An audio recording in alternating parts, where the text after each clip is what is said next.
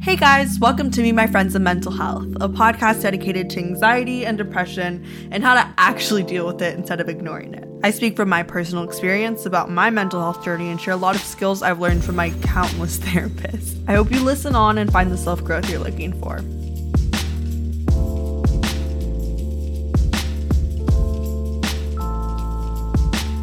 Hi, guys, welcome back to this episode of Me, My Friends, and Mental Health. Today, what we're going to be talking about is TIP and how to deal with extreme cases of anxiety or like panic attacks.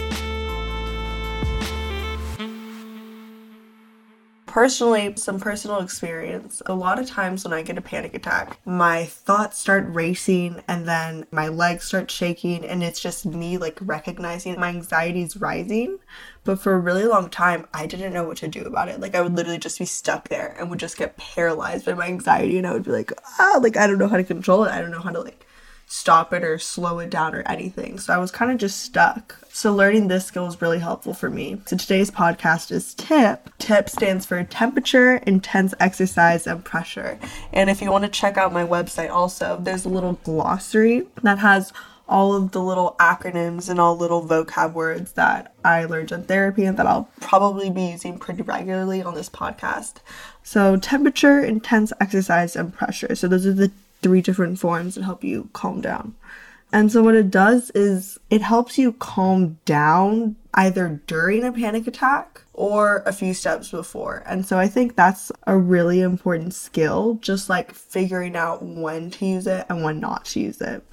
So, my background for my tip experience when I started using it is for me personally, what it targets is my anxiety mainly, because that's a crippling one for me, but also it can help with depression, where in the sense of sometimes I'll just be like with my thoughts and the hopelessness, I guess, kind of starts to sink in and then it starts to get numb and then it just comes at me at a bunch of different angles. So, slowing down those depressive thoughts with tip skills is also really effective. So, I learned it in IOP, which is a form of therapy, and it's kind of just like group therapy. And it was really cool because it was a bunch of us and we were all relatively the same age in my group therapy and so we were all able to practice these skills together and i think that's what was really effective is that you can't just listen to it. You actually have to put it to practice. So just recognizing and checking in okay well today this is what i learned and tomorrow let's see if there's any time anxiety starts to raise let's use it and let's see what we can do from there.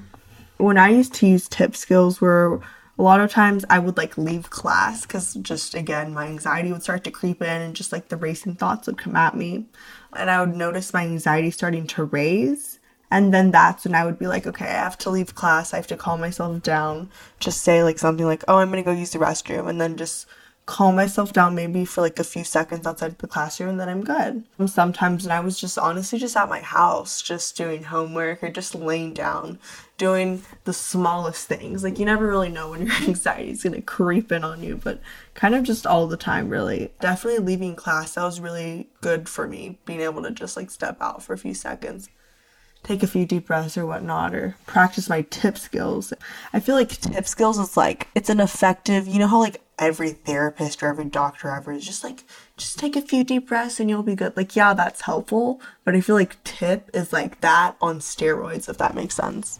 Going back to tip, temperature, intense exercise and pressure. So temperature is where you kind of are like knocking your body off balance. So the goal of tip is to shock your body and take it out of the fight or flight that it's in, right?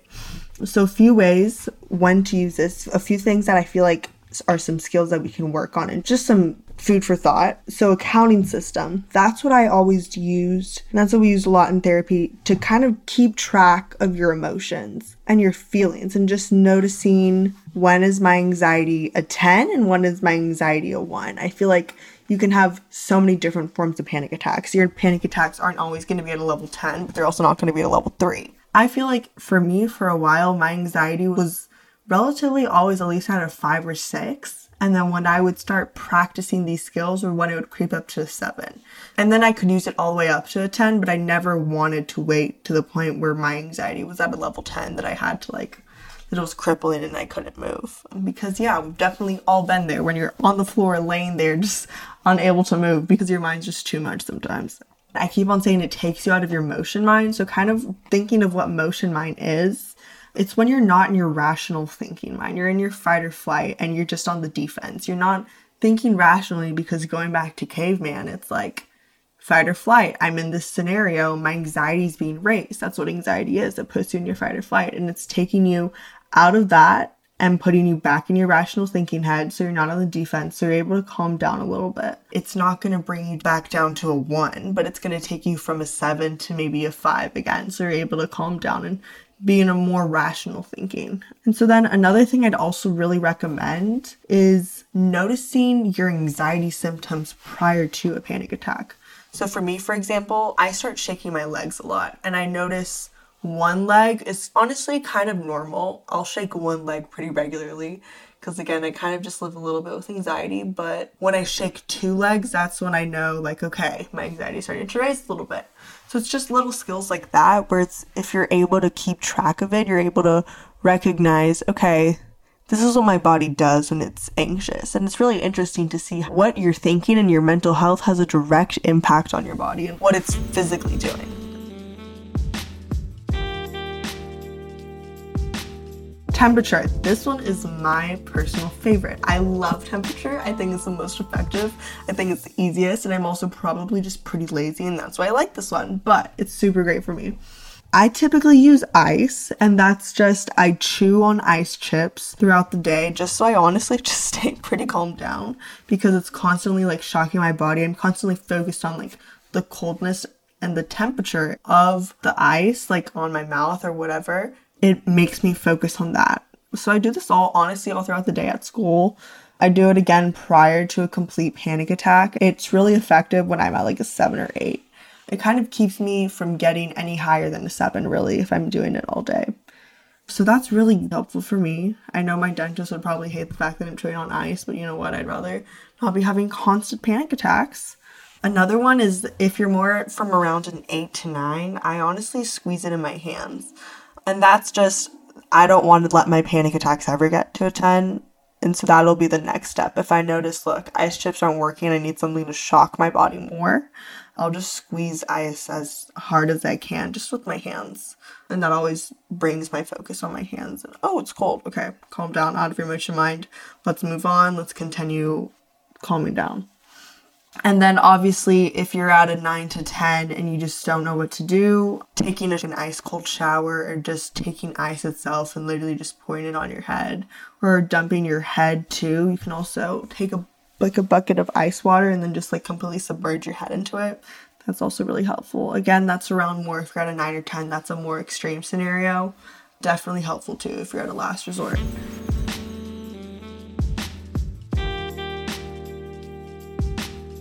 So then the next one is intense exercise. Personally, I'm gonna be honest with you guys, this one did not work for me.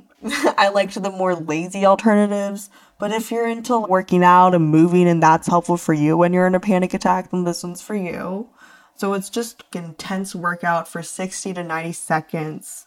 That means like jumping jacks for really fast, like really intensely for 60, 90 seconds, or running in place, running like doing sprints, whatever is just to focus on your body moving. And the goal is to get you out of your emotion mind. So, whatever is to do that, exercise wise, that's what's to be beneficial for that one. If I'm in a panic attack, the last thing I want to do is move. So the motivation for that one was not too high. But, you know, to each their own. If that one's great for you, I'm super jealous. I really hope it works out.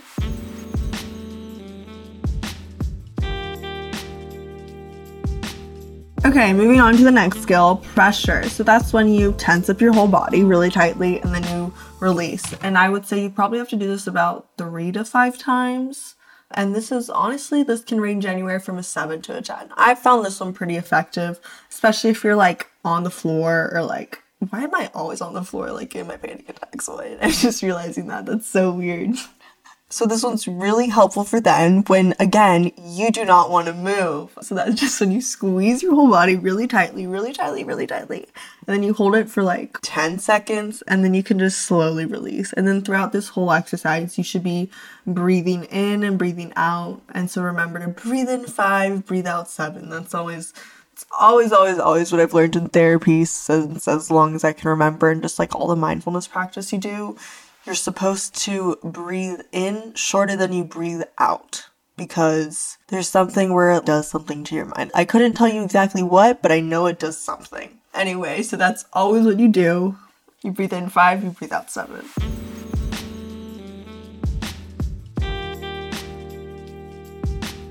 How my friends actually played a role with me in my tip experience honestly just involving them simply in conversation about it and just being like, look, so this is what I learned, this is what I'm trying out. Would you mind supporting me in it? Or honestly, just like talking to them about it because personally, there was one time I can remember that always just comes to mind whenever I think of like my tip skills and my friends. I was in English class and I was struggling a little bit. And it just, I had like a little bit of an incident with my teacher. It wasn't his bad. It was just, again, simply my anxiety was raised and just sometimes the way teachers talk to everyone, just with me, I internalize it a little bit more because I have anxiety and I have all of these thoughts and just sometimes it just sends me over. I was having a little bit of an incident and then I just simply said, you know, like, may step out to go use the restroom or something. And so I stepped out. And so then I went to the restroom and I was just sitting there having like such an intense panic attack. I was on the floor, like balled up, just like crying because I couldn't get a hold of my emotions. So I just texted my best friend, Hey, I'm in this restroom. Do you mind just like coming over? I'm having a little bit of a panic attack. And I had talked to her about my tip skills earlier, so she calmed me down. She helped me do my pressure, she helped me breathe, and then we walked over to get ice water, and that's what calmed me down. Then I was better and I wasn't in my emotion mind anymore. Because obviously, when you're in that intense of a panic attack, your thoughts are racing, and it's not fun for anyone just like being able to talk to my friends and having them around as my support system. Also, my school is really helpful in this process. I'm not sure how helpful everyone's school is, but I'm really grateful that the school I go to assist me so much with this. And I told them all the skills that I had learned, and it honestly helped because let's say like my advisor or just one of my teachers, I was like, I'm stressing out a little bit. They would be like, okay, go get ice. It was something as easy as that where it's like, Okay, yeah, that's nice. Just having people understand. So I feel like just involving people in the conversation. Also, if you see someone, I always think this is really nice and I always want to include this. I feel like it goes around, comes around. If you see someone struggling, please just ask them how they're doing or simply just giving someone a hug. I know that's probably not the best thing to do right now during Corona, but just typically, whenever I just see someone struggling, simply just giving someone a hug, just being like, hey, do you want to go get water? Ice water or something like that, you can start recommending that just to help someone calm down a little bit, just get them out of their emotion mind if you see someone struggling. I always think that's helpful. So then again, when is this most useful? It's to get you out of your emotion mind during your panic attack I have so many stories where I've had to use this. There was one time where I was shaking on my bed because, again, you get into one of those like crippling panic attacks, and then I literally had to go into the shower and take an ice cold shower. And guess what? As soon as I got in there, I like screamed because it was so cold, but it shocked me enough to where I was able to calm down and it was good. So, yeah, I just want to go over everything again. So, it's tip, temperature, intense exercise to each their own. If that works for you go off. I'm so jealous of you. And then pressure that one's also really effective. So if you guys have any feedback or suggestions on what you guys want to hear next or literally anything you want to say at all please feel free to visit my website. You can contact me through there. I have my email and everything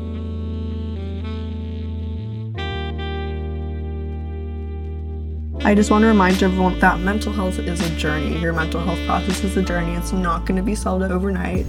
As much as I wish I could tell you it was, there are going to be good days and there are going to be bad days. And I think my goal, and hopefully all of our goal, is to get through it and learn how to deal through those bad days, but also enjoy the highs. Those are really important too. And I feel like I want to remember those and remember that there are always highs to look forward to practice these skills. That's the best way to see if they really work.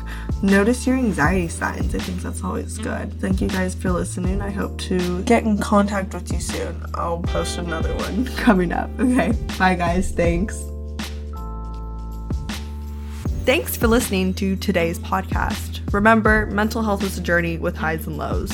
Please feel free to check out my website. I make sure to keep all my podcasts current and up to date on there. Also, please reach out to me. Again, all my information is on my website. I would love to hear back from you and what you want to listen to next. Okay, thanks for listening. Remember to breathe.